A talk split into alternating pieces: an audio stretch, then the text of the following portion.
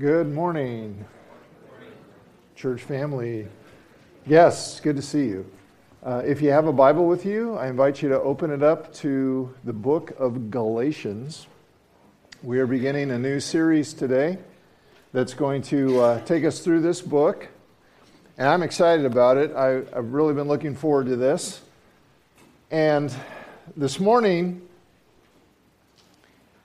I want to just help us begin to engage with the message of this book and, and why it matters. And so I'm going to ask you to use your imagination here for a few minutes, okay? And what I want you to do is I want you to imagine how you would react, how you would feel if the scenario I'm about to describe actually happened, okay? I want you to think of a child, small child, whom you love. Maybe your child or a grandchild or child of a family near and dear to you. And I want you to imagine, now you're not going to like this, but bear with me, okay? I want you to imagine that this child is diagnosed with a deadly childhood disease. And the prognosis is grim. Virtually every child who contracts this disease dies of it, thousands each year. But then, now you'll like this part, then you learn that a team of researchers has discovered a cure. And they have developed a medication that cures this terrible disease if it's taken in time and it's difficult. There are some unpleasant side effects that are hard on the child, but it works.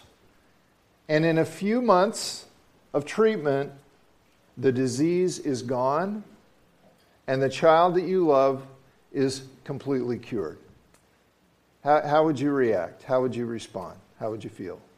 Hallelujah. That's a good, good response right there. Okay, now, now imagine it's a few years later, and another team of researchers announces with great fanfare that they have developed a new and improved version of the original formula, which not only cures the disease, but does away with the hardships of the original, so that by modifying the formula, by adding some additional ingredients, the unpleasant side effects are eliminated. And so hundreds of families respond to this and decide to go with the new treatment, only to discover months later that it doesn't work the added ingredients not only fail to improve the original formula, they actually nullify it. It no longer cures the disease. And now it's too late. And every child who took the new medication dies. How would you respond? How would you respond to that? Now, let's make it worse. And now imagine that we are not talking here, we're not talking here just about death instead of life. We're talking about eternal death instead of eternal life. That what's at stake is forfeiting eternal life and joy and peace in the very presence of God, our Creator, and instead facing eternal misery and despair and separation from God and everything good.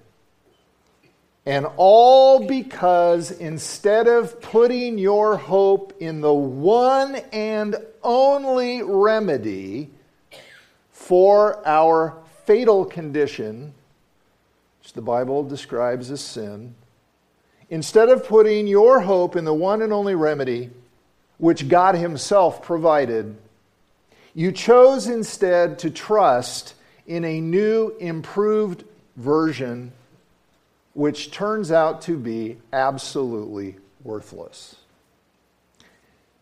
That is the situation that's being addressed in this book.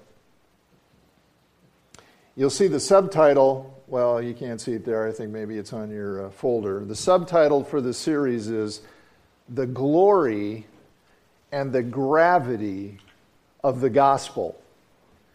And what I mean by that, I think most of us can kind of connect with the idea of the glory of the gospel. Good news, the good news of Jesus, it's glorious, it's beautiful. What is the gravity of the gospel?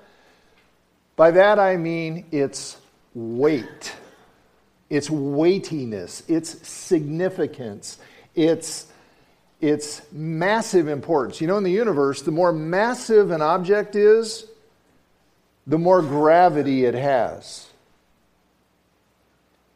Well, when it comes to all the different issues that you and I face in life, just everything, all the everyday stuff, all our relationships, uh, our vocation, our schooling, or all the stuff we're involved in, all the difficulties and challenges of all the issues we face in life, nothing, nothing is more massive, nothing is more significant, nothing has greater weight than the gospel of Jesus Christ. This is not a lightweight issue. This is not trivial. It matters so much that we get the gospel right. Because what's at stake is eternal life or eternal death. And we're going to begin to see that. We're going to begin to see both the, the glory and the gravity of the gospel right here in the earliest goings in this book. This, this letter written by the Apostle Paul to some churches, churches in a place, a region of the Roman Empire called Galatia. That's where we get the name. And we begin to see the glory and the gravity of the gospel not only in what Paul says, his content, but in how he says it in the emotion with which he says it. This is Paul at his most passionate. I mean, th- you really feel the emotion coming through. I don't know what topics get you really wound up. Most of us have some. And you know what your, you know, your, clo- your friends and relatives, you know what their topics are because you try to avoid them because they're going to get all wound up most of us have a few issues that if you get us going, look out. You're going to get some passion. You're going to get some emotion about it. Well, I don't know what gets you going, what gets you wound up, but you're about to see, you're about to see what got an apostle of Jesus Christ really wound up, okay?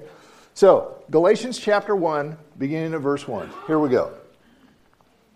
Paul, an apostle not from men nor through man, but through Jesus Christ and God the Father, who raised him from the dead, and all the brothers who are with me, to the churches of Galatia.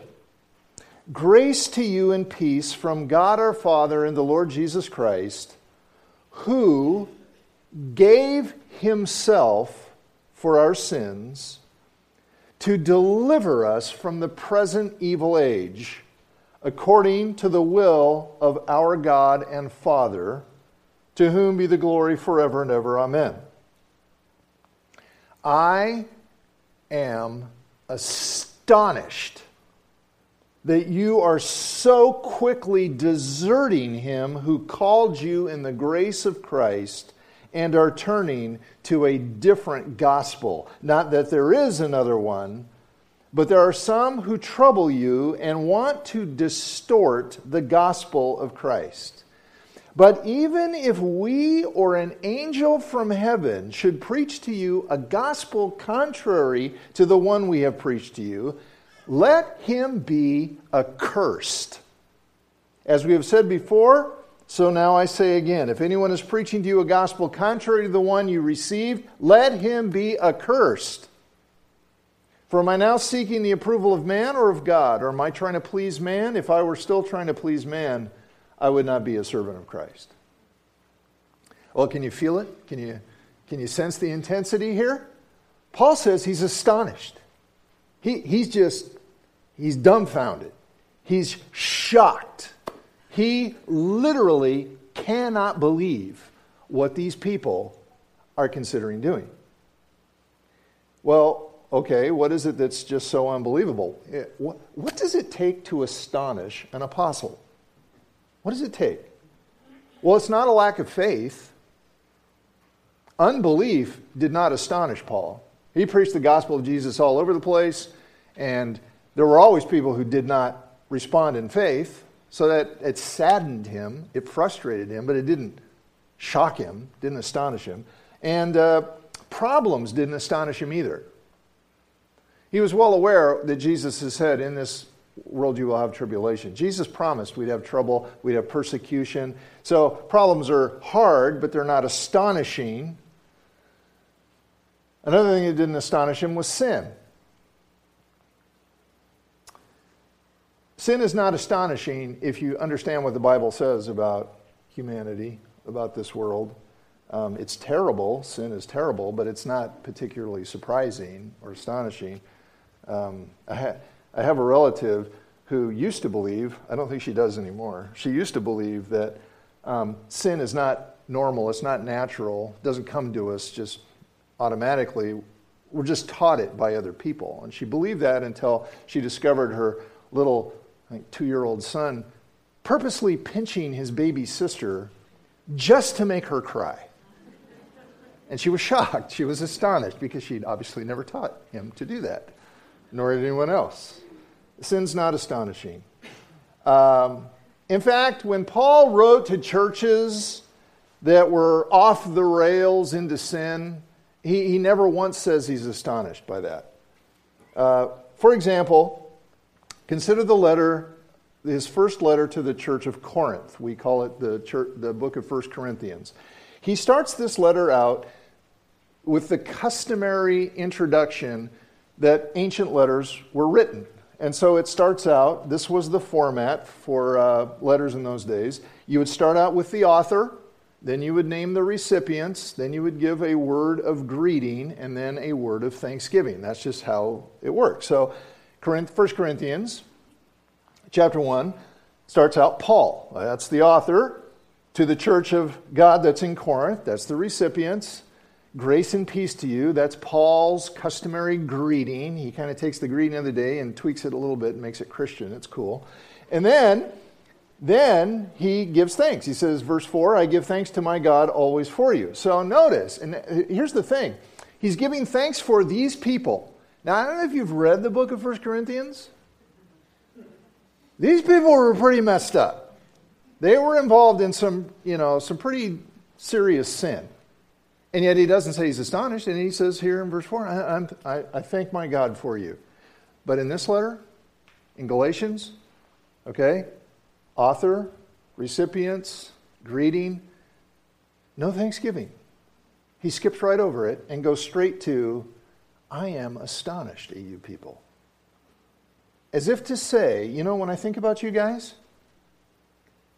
what I'm feeling is not gratitude. What I'm feeling is not thanksgiving. What I am feeling is total shock. I absolutely cannot believe what I am hearing about you.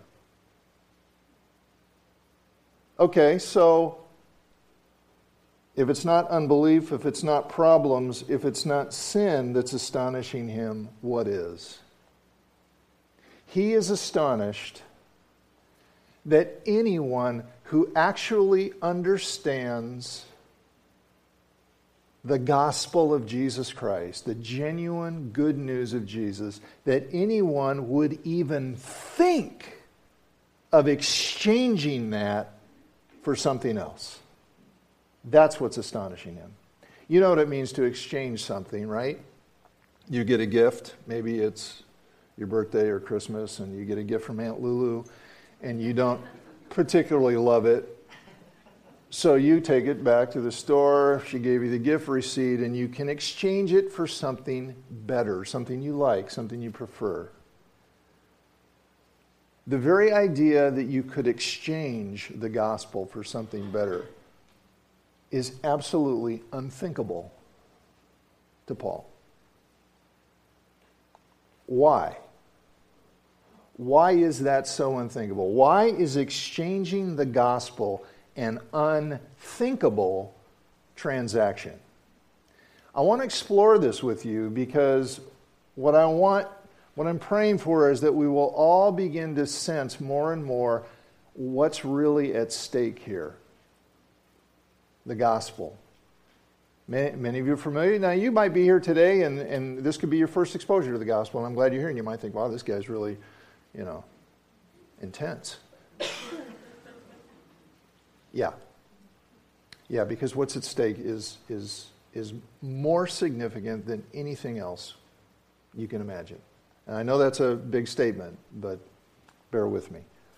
Why is exchanging the gospel an unthinkable transaction? I'll show you a couple of reasons here from what Paul says. The first reason it's unthinkable is because there are no substitutes for the gospel. Only worthless counterfeits. There's no substitute. No substitute, only worthless counterfeits. Verse 6 I'm astonished that you are turning to a different gospel. Not that there is another one, but there are some who trouble you and want to, keyword, distort the gospel of Christ.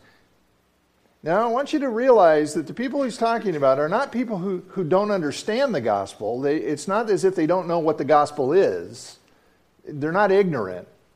You, know, you might have people come to your door or whatever who they think they're telling you the gospel and they're not, but they don't really realize it's not the real gospel. These guys did, and they're distorting it. They're changing it because they don't, they don't think it's good enough. And what he's saying here is if you distort, if you modify, if you change in any way the gospel of Jesus Christ, you lose it. You lose it. Well, what's the gospel? Paul's going to explain it in different ways as we go through the book, but we can see it right here in shorthand verses 3 and 4. Look what he says Grace to you and peace from God our Father and the Lord Jesus Christ, who gave himself for our sins to deliver us. You can also see in verse 1, it says, God the Father raised Jesus from the dead. So here are the core elements of the gospel. Jesus gave himself. He died on a cross. That's what that means. Why? For our sins. That is, everything that's wrong with us, everything about us that separates us from God who is utterly holy and righteous. He gave Himself, Jesus gave Himself for our sins to deliver us, to rescue us, to set us free and he rose from the dead. Those, are the core pieces of the gospel. And the thing, here's the thing to highlight He did it. He did it. He gave Himself. He does the delivering. He does it all. His merit, not ours. His achievement, not ours. His accomplishment, not ours. His performance, not ours. His righteousness, His sacrifice, His goodness, His, not ours. That's why it's good news. That's what gospel means. See, that's why it's good news because our deliverance is on Him, not us. And when you get that, and when you understand that, that's like, whew, that's the best news you could ever hear. But again and again and again throughout history and still today, some people cannot handle the idea that we somehow don't need to contribute something to our deliverance. There's got to be a piece that I contribute. So even if Jesus is 95% accomplishes it, there's got to be a 5% that I do somehow, some way.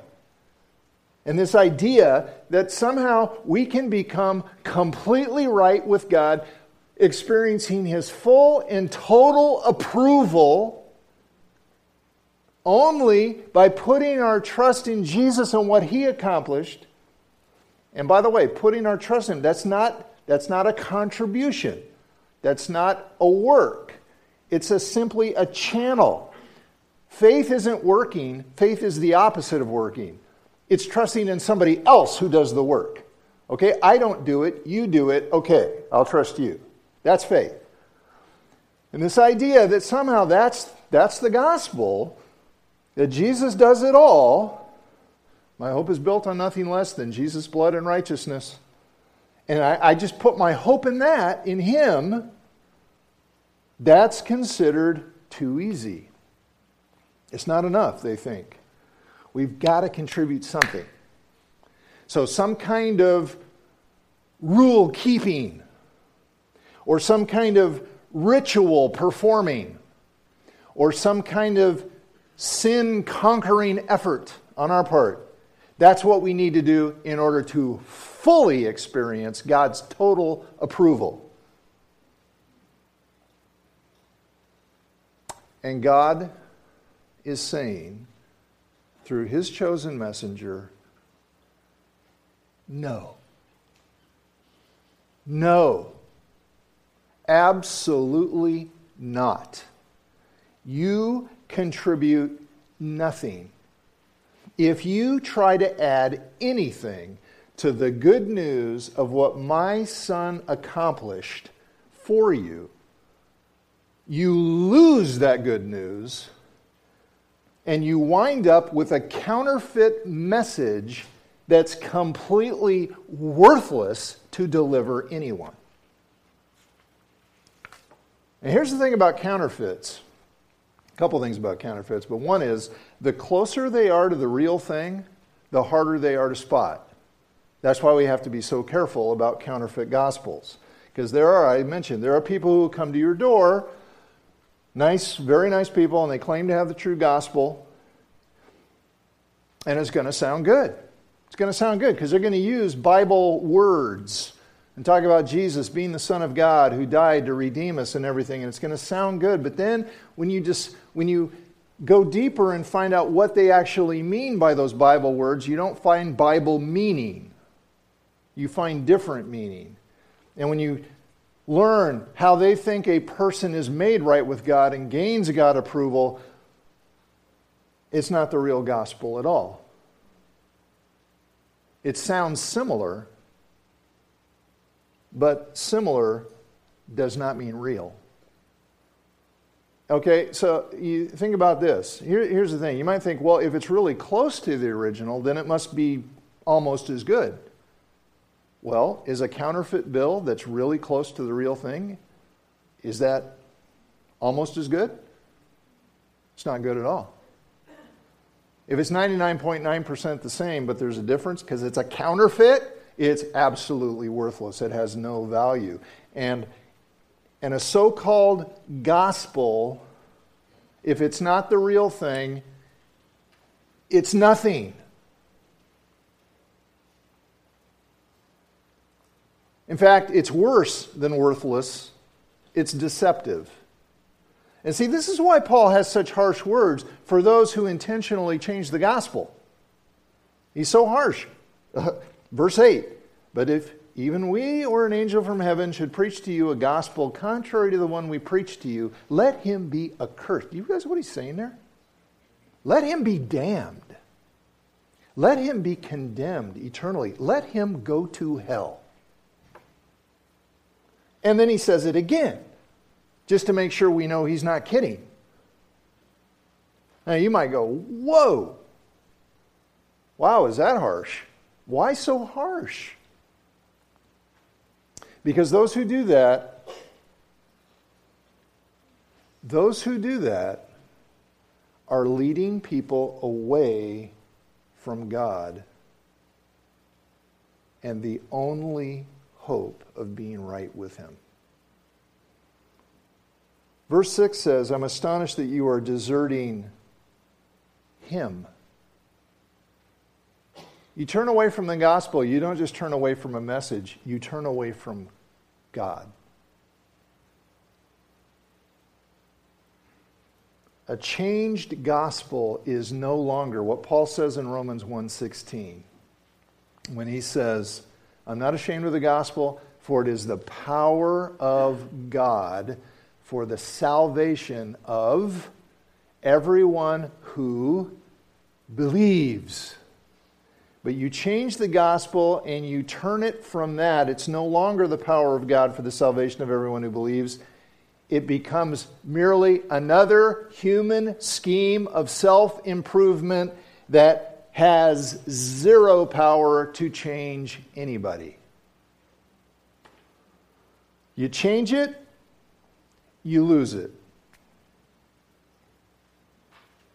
Now, it's very possible you read this and, you know, again, if like this is your first exposure to Christianity, and you came in to check things out, and you're kind of like, whoa, this is really intense.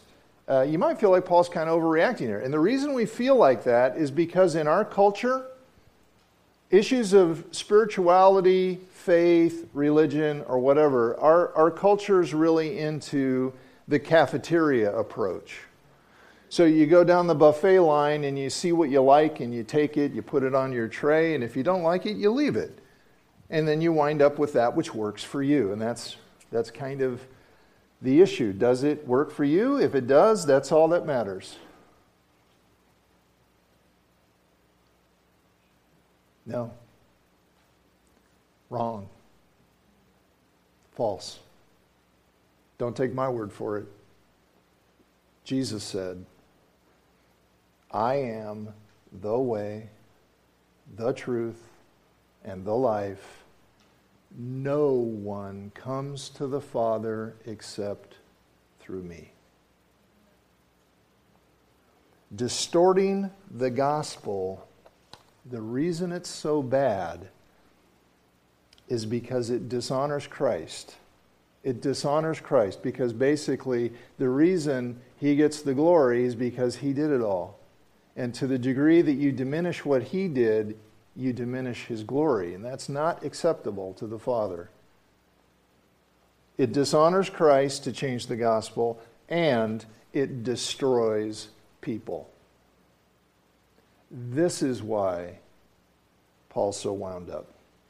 There are no substitutes for the genuine gospel, there are only worthless counterfeits. And one other reason why it's unthinkable to exchange the gospel it means, this is getting a little more practical for us, it means exchanging freedom for bondage. Does that make sense? Hey, I'm free. I have freedom. I think I'll go trade that in for some slavery. Exchanging freedom for bondage. Key verse for this book, Galatians 5:1. For freedom Christ has set us free.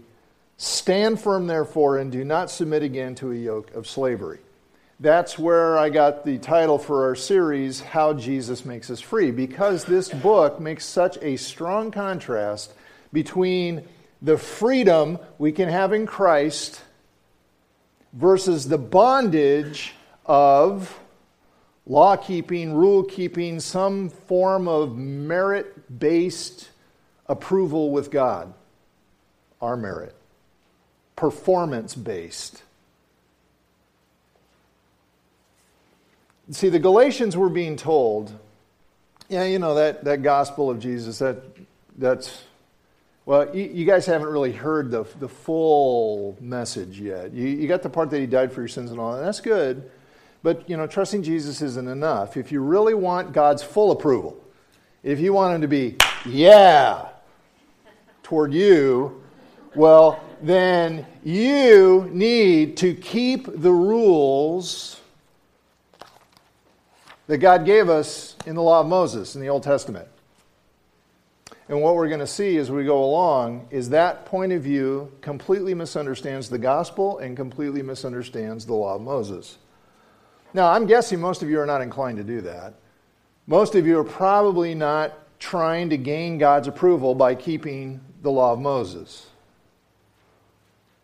However, you may very well be trying to gain God's approval in other ways that are just as contrary to the gospel. We do that. It's so natural for us to focus on our performance. And whether you focus on your performance is like, yeah, I'm doing really good, or focus on your performance in the sense of, man, I really suck, I really keep blowing it. The focus is on you and your performance. Instead of trusting in Christ and his performance. But when we do that, to the degree that we do that, we exchange freedom for bondage. Let me give you a couple practical examples. First of all, if you exchange the gospel for something performance based, whatever that looks like, you are exchanging the freedom of relating to God as Father. You are exchanging the freedom of relating to God as Father for the bondage of perpetually trying to appease him as judge.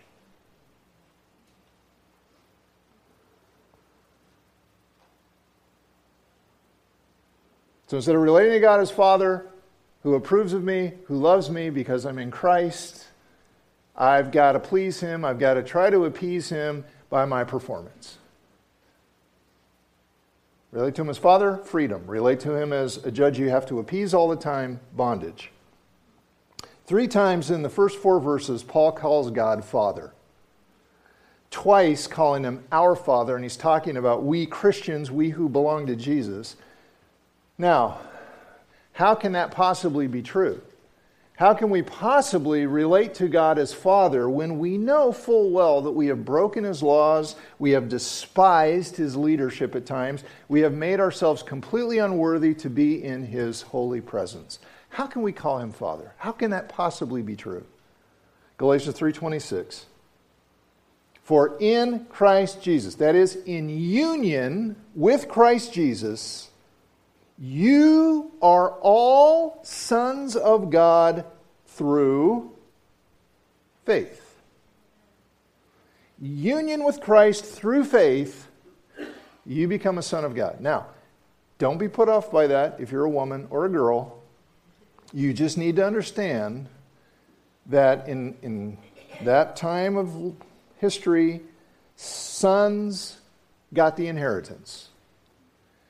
And as Paul's going to make clear as we go through this book, in Christ there's neither male nor female, slave, free, Jew, Greek. The point is, all of you are sons. You have sonship through faith in union with Christ. That's how you become a child of God, a son of God.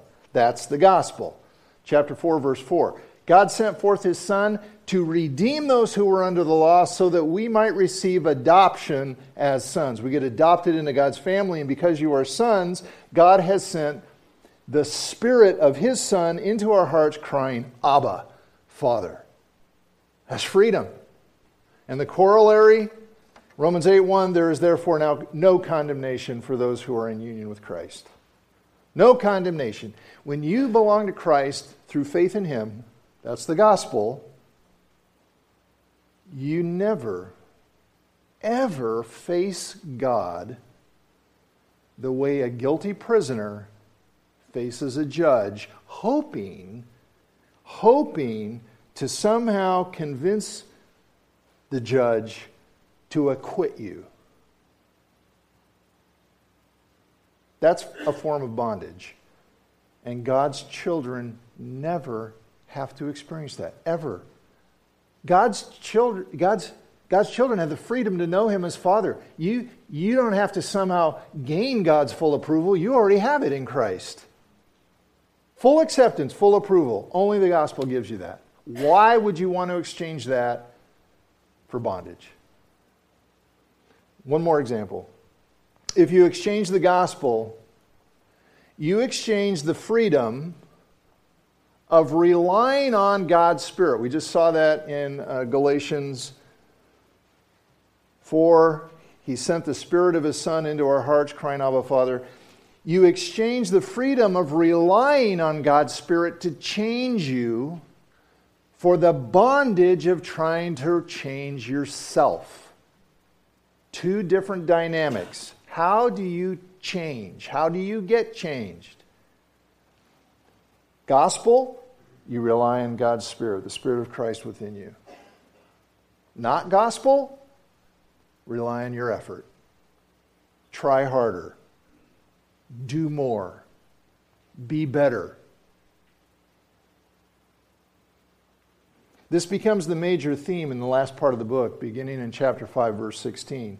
But I say, Walk by the Spirit, and you will not gratify the desires of the flesh. Flesh, there's sin nature, old nature. Um, the point is that by walking by the Spirit, that's how you don't follow the sin nature and you live a life pleasing to God. See, here's the thing the gospel not only tells us how Jesus makes us right with God, becoming children of God, it tells us how Jesus keeps us right with God and enables us to live as children of God. See, we don't, we don't this is a, a, a common error Christians can fall into. It's like, okay, we start out as Christians, we become children of God by faith in Jesus, and then it switches over, and now it's on us to, uh, to live as children of God and to make ourselves better. No. Only His Spirit can enable us to live the way He wants us to. Only His Spirit. So ask yourself are you trying to improve yourself by your own efforts? And if you're honest, Jesus doesn't really enter into it. God's Spirit doesn't really enter into it. It's like, what, what, by faith, what does that even mean? But you're trying to improve yourself by your own efforts, make yourself more pleasing to God, trying harder, doing more, being better. You know what? It doesn't work. It doesn't work. And if you're really frustrated at your inability to change yourself, this is why. It doesn't work. You're just going to feel enslaved to your failures. It can't be done. And the good news is, it doesn't need to be done by you. It's already been done for you. Jesus did it for you. He won God's full approval for you, and now in Him you have it, and you always have it in Him. It's not just non Christians who need to hear the gospel. Every single person who's put their faith in Jesus Christ and wants to live a life pleasing Him, we need to hear the gospel again and again and again so that we can live in the freedom that Christ died to give us. Paul says this in Galatians 2:20. He says, "I've been crucified with Christ, and it is no longer I who live, but Christ lives in me." If you're going, "What does that mean?" Well, we'll talk about it. This is what it means, though. In the life I now live, okay, I have a new identity. The life I now live in the flesh, and there he means in the body. The life I now live in the flesh, I live this way. I live by faith in the Son of God who loved me and gave himself for me. I titled this series, How Jesus Makes Us Right with God, instead of just how he made us right with God. Because it's not just that He made us, He continues to make us. And we need to live by faith in Him. So, what do I want you to walk away with today? I hope you're walking away with the beginning to feel a sense of, boy, gospel, this really matters. This really matters. I need to get this right. I need to know the gospel, the genuine gospel. I need to share the genuine gospel. It really matters. And I look forward to walking through this with you. Let's pray together.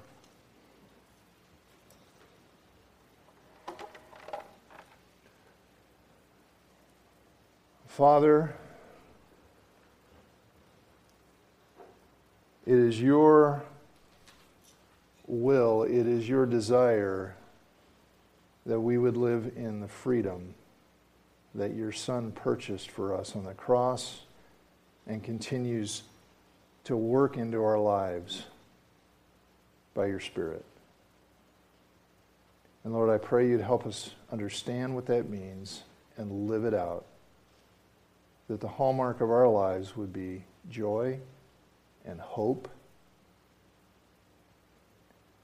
and praise to you. May you receive all the glory because the gospel is your answer and it is our only hope. Help us feel how much it matters and help us determine to believe what you have said, what you have spoken, and not accept any substitute. I pray that for everyone in this room and for myself. In Jesus' name, amen.